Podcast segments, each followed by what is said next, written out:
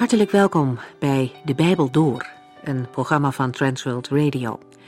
De Bijbel Door is een radioserie die u in vijf jaar meeneemt door de hele Bijbel.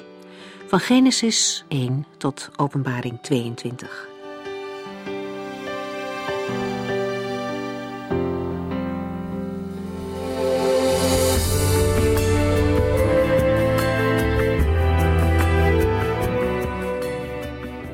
Heeft u er wel eens over nagedacht hoeveel tijd we eigenlijk met wachten doorbrengen? We wachten voor het rode verkeerslicht, we wachten bij de dokter, we wachten op mensen die te laat zijn, we wachten totdat er iemand op bezoek komt, en noem maar op. Zonder moeite kunnen we een lange lijst maken van momenten dat we moeten wachten. De vorige keer hebben we het over Johannes de Doper gehad. Hij zat in de gevangenis en liet aan de Heere Jezus vragen: bent u het op wie wij hebben gewacht? Een treffende zin. Johannes had gewacht op de komst van de Zoon van God. En wij? Hoe zit dat met ons? Wachten wij daadwerkelijk op de Heere? Wanneer we bidden, mogen we wachten op antwoord van Hem. Daar kun je naar uitzien. Wachten op de Heere geldt ook voor de terugkomst van de Heere Jezus. Ons leven mag in het teken van die verwachting staan. Want bij wachten en verwachten hoort dat je erop rekent dat het zal gebeuren. En terwijl we wachten op de Heere, kunnen we er zeker van zijn dat Hij ons niet vergeet. Ook niet wanneer het wat langer duurt. Als je wacht ben je vaak wel bezig, maar ondertussen ben je voortdurend gespitst op de bel. Zijn ze er al bijna? En zodra het zover is, laat je alles liggen voor diegene op wie je wachtte. Zo eenvoudig is het ook met wachten op de Heere God. We kijken uit naar Hem of naar Zijn antwoord en intussen gaan we gewoon verder, in afwachting van Hem. We vervolgen onze Bijbelstudieserie zometeen met Lukas zeven vanaf vers zesendertig. De gebeurtenissen die we de vorige keer gelezen hebben, laten zien dat Jezus de Christus is. Hij geneest een man die dodelijk ziek is.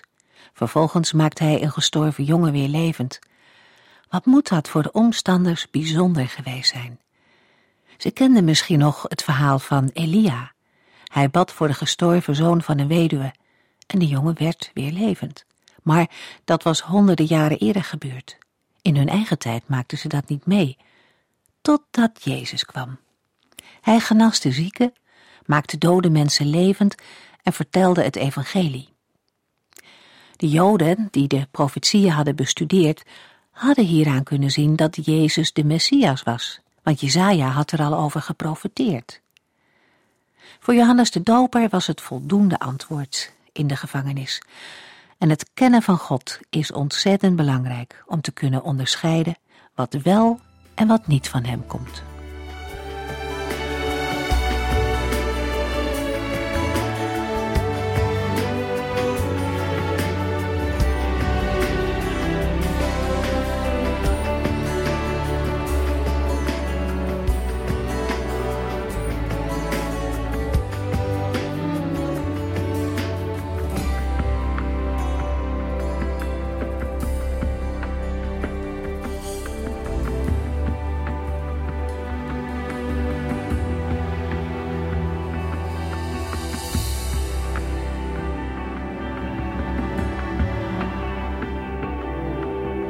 In het vervolg van Lukas zeven volgt in vers zesendertig, zonder een tijdsaanduiding, de geschiedenis van de zalving van Jezus door een vrouw met een slechte reputatie. Een van de Farizeeën nodigde Jezus uit bij hem thuis te komen eten. Het gebeurde wel vaker dat een Farizeeër Jezus uitnodigde. De reden kan verschillend zijn geweest. In het algemeen was het een gebaar van hoffelijkheid om een rondreizende rabbi als gast te ontvangen. Aan de andere kant was het voor de Joodse leiders een middel om Jezus nauwlettend in de gaten te houden. Ook de Farizeeër uit Lukas zeven stelt zich kritisch op ten opzichte van de Heer Jezus. Hij verzuimt zelfs, als gastheer, verschillende handelingen die horen bij een gastvrije ontvangst in acht te nemen. Lukas zeven vers zesendertig tot en met negenendertig. Jezus nam die uitnodiging aan en ging aan tafel. Er was in die stad een vrouw met een slechte reputatie die hoorde dat Jezus bij de Farizeeër aan tafel aanlag. Ze ging naar hem toe met een flesje kostbare parfum en knielde achter hem neer bij zijn voeten. De tranen liepen haar over de wangen en zij vielen op de voeten van Jezus. Ze droogde zijn voeten met haar lange haren af, kuste ze en goot er parfum over uit. De Farizeeër zag dit allemaal aan en dacht bij zichzelf: nee, Jezus is geen profeet. Als hij door God was gestuurd, zou hij wel weten wat een slechte vrouw ze is. Dan zou hij zich niet door haar hebben laten aanraken. Met de woorden, er was in die stad een vrouw, wordt de aandacht gevraagd voor een speciale vrouw. Het gaat om een vrouw die in de hele stad als zondares bekend stond. Vandaar dat we in het boek lezen, een vrouw met een slechte reputatie. Wat haar slechte reputatie precies was, wordt niet vermeld. Mogelijk was ze een prostituee. Het mag duidelijk zijn dat deze vrouw niet tot de genodigden behoorde. Ze had gehoord dat de Heer Jezus bij Simon de Farizeeër was. Ze ging naar hem toe met een flesje kostbare parfum en knielde achter hem neer bij zijn voeten. In die tijd was het gebruikelijk dat bij dergelijke hoffelijkheidsmaaltijden de deuren open stonden en de mensen van buitenaf konden zien wat er binnen gebeurde. Simon, de Farizeeër, de gastheer, vindt het ongehoord dat deze vrouw zomaar zijn huis binnenloopt. De Farizeeër zag dit allemaal aan en dacht bij zichzelf: nee, Jezus is geen profeet. Om welke reden de vrouw naar Jezus toekwam, wordt ook niet vermeld. Wellicht was dit om haar liefde aan hem te betonen vanwege vergeving die zij van hem had ontvangen. Dit zou betekenen dat ze Jezus al eerder had ontmoet en dat Jezus haar al kende. Wat de achtergrond ook mag zijn, de vrouw neemt de vrijmoedigheid om naar binnen te gaan. Ze heeft een albasten kruikje met meren meegenomen. Zo'n flesje werd meestal gebruikt voor het bewaren van dure parfum. Die hier bedoelde mirre was een soort zalfolie. Simon zou deze vrouw nooit op straat hebben aangesproken. En nu staat ze in zijn huis. Toen hij haar de voeten van de Heer Jezus zag drogen en kussen, was voor hem het bewijs geleverd. Jezus kon nooit een profeet zijn. Anders zou hij toch weten wat voor vrouw dit was. Dan zou hij toch niets met haar te maken willen hebben. Lukas zeven, vers veertig tot en met drieënveertig. Jezus gaf meteen antwoord op wat in de Farizeeër omging. Simon, zei hij, ik moet u iets zeggen. Ja, antwoordde de Farizeeër, ik luister. Iemand gaf twee mannen geld te leen, de een vijfhonderd zilverstukken en de ander vijftig. Maar geen van beiden kon hem terugbetalen. Daarom schold hij hun de schuld kwijt. Wie van de twee zal daarna het meeste van hem houden? Ik denk de man die hem het meeste geld schuldig was, antwoordde Simon. Precies, zei Jezus. Simon geeft Jezus toestemming om tot hem te zeggen wat hij wil zeggen. Lukas zeven, vers vierenveertig. Daarna keek hij naar de vrouw en zei tegen Simon: ziet u deze vrouw? Toen ik uw huis binnenkwam, heb u niet de moeite genomen het stof van mijn voeten af te wassen. Maar deze vrouw heeft mijn voeten gewassen met haar tranen en afgedroogd met haar haren. Na het antwoord van Simon vestigt de Heer Jezus de aandacht op de vrouw en roept Simon persoonlijk op om ook zelf zijn aandacht op haar te richten. Vervolgens trekt hij een drievoudige vergelijking tussen Simon en de vrouw. Terwijl hij naar haar kijkt, zegt hij tegen de Farizeeër: Simon, ken je deze vrouw wel echt? Jij ziet de buitenkant en je denkt dat je haar kent, maar dat is niet zo. De ontdekkende woorden van Jezus laten hem zien dat hij met zijn ingenomen vroomheid volledig de plank mislaat. Lukas zeven, vers vierenveertig tot en met achtenveertig. Toen ik uw huis binnenkwam, heb u niet de moeite genomen het stof van mijn voeten af te wassen, Maar deze vrouw heeft mijn voeten gewassen met haar tranen en afgedroogd met haar haren. U hebt mij niet begroet met een kus, maar zolang ik hier binnen ben, heeft deze vrouw mijn voeten gekust. U hebt niet het gebruik in acht genomen mijn hoofd met olie te zalven, maar deze vrouw heeft mijn voeten gezalfd, met kostbare parfum nog wel. Ze had veel zonden, maar die zijn haar vergeven. Dat blijkt wel uit haar grote liefde. Iemand die voor weinig zonde vergeving heeft gekregen, geeft ook weinig liefde. Jezus zei daarop tegen de vrouw, uw zonden zijn u vergeven. Simon heeft zijn bijzondere gast, de Heer Jezus, niet begroet met een aantal bijzondere uitingen van gastvrijheid, maar de vrouw wel. Het waren tekenen van eerbetoon en dankbaarheid naar de Heer Jezus. Maar Simon heeft dit eerbetoon niet aan zijn gast gegund. Als Simon een goede gastheer was geweest, had hij de voeten van de Heer Jezus laten wassen. Hij zou het hoofd van de Heer gezalfd hebben en hem hebben begroet met een kus. Simon heeft als gastheer deze drie extra blijken van gastvrijheid achterwege gelaten. Maar voor de vrouw waren deze drie handelingen geen daden van gastvrijheid. Jezus was niet haar gast. Voor haar waren het bijzondere blijken van verering en liefde. Ze was een grote zondares. Ze had veel zonden, maar die zijn haar vergeven. Maar Simon de Farizeeër had, omdat hij dacht dat hij geen zondaar was, zelfs niet om vergeving gevraagd. Heeft u ontdekt wie u van binnen bent? Mag de Heiland ook uw zonde vergeven? Ik zou niet te lang wachten met hem dat te vragen. Lukas zeven vers negenenveertig en vijftig. De andere mannen aan de tafel zeiden tegen elkaar, wie is hij, dat hij denkt zonde te kunnen vergeven?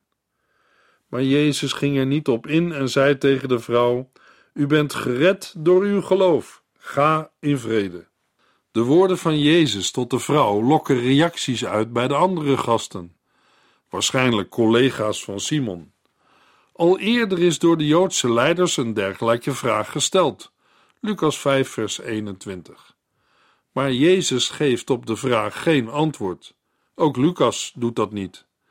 Daarmee wordt de lezer van het evangelie zelf opgeroepen om een antwoord te geven.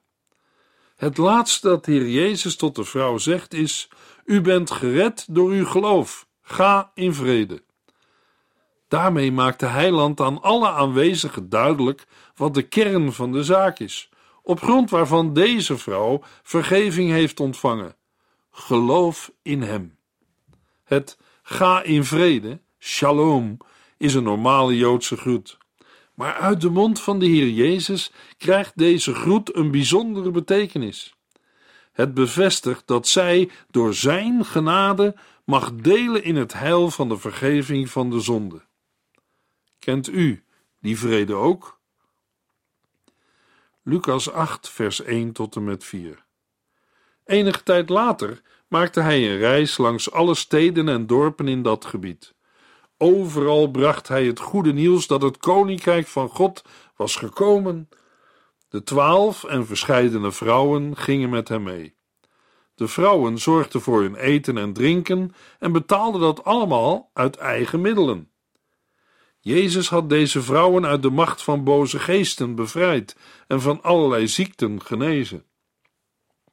Onder hen waren Maria van Magdala, uit wie hij zeven boze geesten had weggejaagd, Johanna, de vrouw van Goesas, die een belangrijke functie had in de regering van Herodes, en Susanna. Op een dag, toen uit verschillende steden mensen waren samengestroomd om hem te horen, vertelde hij deze gelijkenis. Een boer ging naar zijn land om graan te zaaien. In de versen vijf tot en met tien vertelt de Heiland de bekende gelijkenis van de zaaier. Lukas acht, vers elf tot en met vijftien. Nu, dit is de betekenis ervan. Het zaad is het woord van God voor de mensen. Het zaad dat op het pad terechtkomt zijn de mensen die wel het woord van God horen, maar het meteen weer vergeten. De duivel neemt Gods woord weg, omdat hij niet wil dat de mensen erin geloven en daardoor worden gered.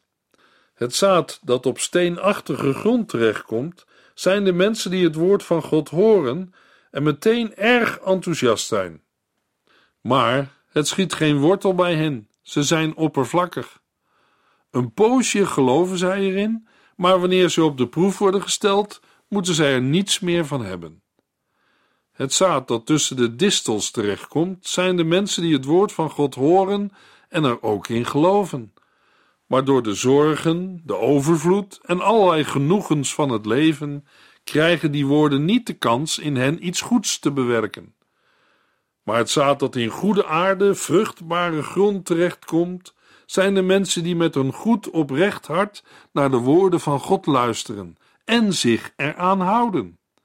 Het zaad brengt vrucht voort in hun leven, omdat zij volhouden. De eerste verzen vormen een algemene beschrijving en laten zien dat er uit alle lagen van de bevolking mensen in de Heer Jezus gaan geloven en hem helpen. Jezus geeft inzichtelijk onderwijs en gebruikt beelden, gelijkenissen uit het dagelijks leven om geestelijke waarheden duidelijk te maken. Er verzamelen zich een heleboel mensen om hem heen. De uitleg van de gelijkenis van de zaaier wordt door Jezus zelf gegeven. De nadruk van de gelijkenis ligt niet op de zaaier, maar op wat er met het zaad gebeurt. De vrucht is de uitwerking van het woord van God in het dagelijks leven. Deze vrucht wordt voortgebracht door volhouden, dat wil zeggen door met alle inzet te blijven bij het woord. Dat staat lijnrecht tegenover vers dertien. Een poosje geloven zij erin, maar wanneer zij op de proef worden gesteld, moeten zij er niets meer van hebben. Lukas acht, vers zestien tot en met achttien. Als men een lamp aansteekt, wordt er toch niet iets overheen gezet om het licht te verbergen? Nee, men zet de lamp ergens neer waar iedereen die binnenkomt het licht goed kan zien. Zo zal ook alles wat geheim of verborgen is aan het licht komen. Het hangt er dus van af hoe u luistert. Want wie iets heeft, zal er veel bij krijgen. Maar wie niets heeft, zal ook nog kwijtraken wat hij meent te hebben. De lamp die ontstoken wordt, is het beeld van het evangelie, de blijde boodschap van het heil van God, dat als een licht straalt. Het sluit nauw aan bij het zaad als beeld van het woord van God. Het licht van het evangelie moet overal worden verspreid. Het hoort vrij te schijnen zonder dat het gedoofd wordt of verborgen wordt gehouden. Wij mensen komen in deze wereld als verlorenen. Als wij Christus niet aannemen als het licht van de wereld, blijven wij verloren. Ieder mens is ten opzichte van de Heere zelf verantwoordelijk of hij of zij Gods licht verwerpt of zijn geschenk aanneemt. Want alle die hem aanvaard hebben en geloven in zijn naam, heeft hij het recht gegeven kinderen van God te worden. Johannes één, vers twaalf. Zijn moeder en zijn broers kwamen hem opzoeken, maar ze konden niet bij hem komen, omdat het huis overvol was. Toen hij hoorde dat zij buiten stonden te wachten en hem wilden spreken, zei hij: Mijn moeder en mijn broers zijn zij die de woorden van God horen en in praktijk brengen. Lukas acht, vers negentien tot en met eenentwintig. De verzen sluiten nauw aan bij het voorgaande. Ook nu gaat het weer om het goed horen van het woord van God. Jezus onderwijst en is omgeven door veel mensen. Nu komen Maria en de broers van Jezus naar hem toe. In Lukas twee is al verteld dat Maria meerdere zonen had. Ook elders in de evangelie is sprake van broers en zusters van Jezus. Van Jezus' broers wordt elders gezegd dat ze aanvankelijk niet in hem geloofden. Johannes zeven, vers vijf. Later kan Lukas melden dat zij tot de volgelingen van Jezus behoren. Handelingen één, vers veertien. Lukas acht, vers tweeëntwintig tot en met vijfentwintig.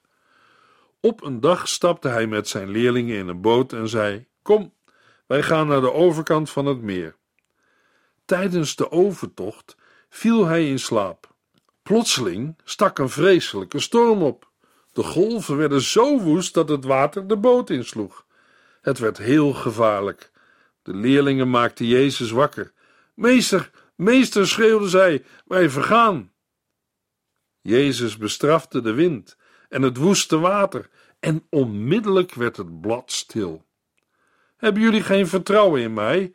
Vroeg hij zijn leerlingen. Ze keken Jezus bang aan. Vol ontzag en verbazing zeiden zij tegen elkaar, wat voor man is hij? Zelfs de wind en het water doen wat hij zegt. Met een algemene overgang, op een dag, doet Lukas verslag van een volgende serie gebeurtenissen. Het geeft ook aan dat hetgeen nu volgt niet op dezelfde dag gebeurde als het voorgaande. Jezus zei, kom, wij gaan naar de overkant van het meer. Wegvarend van de omgeving van Capernaum steken ze het meer in oostelijke richting over. Dan steekt er een ongewone storm op. De kracht van de storm suggereert de woede van Satan, maar de storm haalt de Heer Jezus niet uit zijn rust, de leerlingen wel.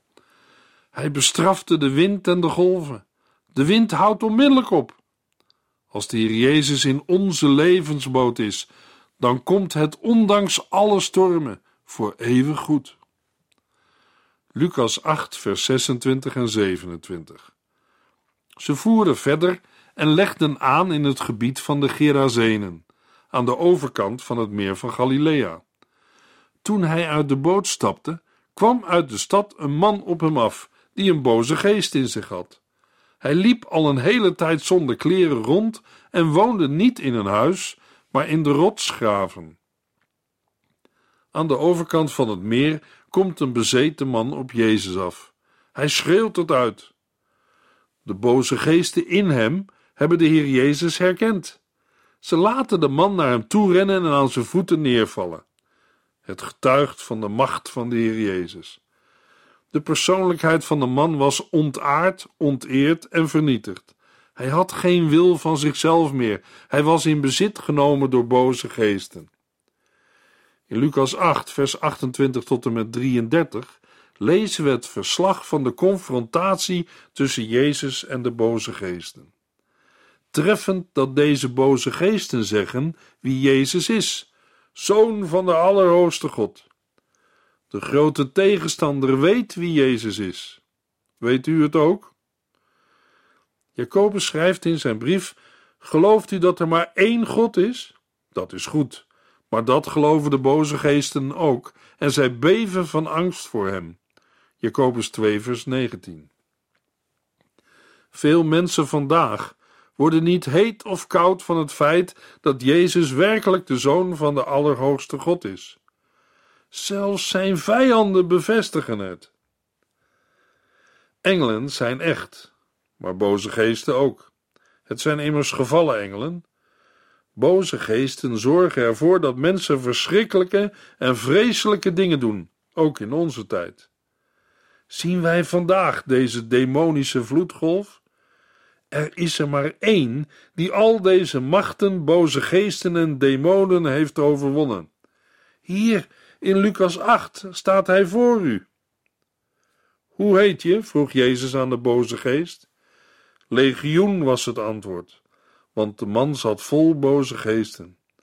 Ze verlieten de man en gingen in de varkens. De hele kudde stormde de helling af, het meer in en verdronk. Dat is wat de duivel met zijn trawanten voor mensen in gedachten heeft, onder zijn heerschappij en mee naar de eeuwige dood. Voor eeuwig de helling af en gescheiden van God. In het Bijbelboek Judas lezen we in vers zes, hij heeft engelen die hun oorspronkelijke positie ontrouw werden en de hun toegewezen plaats verlieten, gevangen gezet in de eeuwige duisternis. Daar houdt hij hen vast, tot de grote dag van het oordeel. Het slot van de geschiedenis, de verzen vierendertig tot en met veertig, laat de ontstellende reactie zien van de varkenhoeders en de inwoners van het gebied van de Gerazenen. De mensen vroegen Jezus weg te gaan en hen met rust te laten. En de man? Ze zagen de man aan de voeten van Jezus zitten. Hij had kleren aan en was volledig bij zijn verstand. Zij werden bang. De persoonlijke ontmoeting met Jezus kan twee dingen bewerken. Het komt tot de aanbidding of je wordt bang en gaat op de vlucht. Wat doet Jezus? Vers zevenendertig. Hij ging weer in de boot en voer terug naar de overkant van het meer. De man ging overal in de stad vertellen wat Jezus voor hem had gedaan. Aan de overkant van het meer ontvingen de mensen hem met open armen. Ze hadden op hem gewacht. Lukas acht sluit af met treffende voorbeelden van omstandigheden waarbij ieder mens zou uitroepen: nu is er geen hoop meer, het is te laat. De kans op genezing is voorbij. De grens van de dood is definitief gepasseerd. Vers eenenveertig. Er kwam een man naar hem toe die voor hem neerviel. Het was Jairus, de leider van de synagogen. Zijn enige kind, een meisje van twaalf jaar, lag op sterven. Is de dood toch definitief? Jezus zegt: nee. Vers drieënveertig. Onderweg slaagde een vrouw erin bij hem te komen en hem van achteren aan te raken. Twaalf jaar lang had zij voortdurend bloed verloren. Niemand had haar kunnen genezen. Jezus maakte haar beter. En het meisje? Lukas acht vers vierenvijftig tot en met zesenvijftig. Jezus ging naar hem toe, nam haar bij de hand en riep: sta op, meisje. Op dat moment keerde het leven in haar terug en stond ze op. Geef haar wat te eten, zei hij. De ouders wisten niet wat ze zagen. Jezus wilde niet dat ze iemand zouden vertellen wat er gebeurd was. Al deze wonderen bevestigen wie Jezus is. De Messias, de beloofde verlosser, de Zoon van de Allerhoogste God. Luisteraar, het is mijn gebed dat ook u en jij dit mogen gaan beleven en tot dezelfde belijdenis zullen komen. In de volgende uitzending lezen we Lukas negen, vers één, tot en met tien, vers vierentwintig.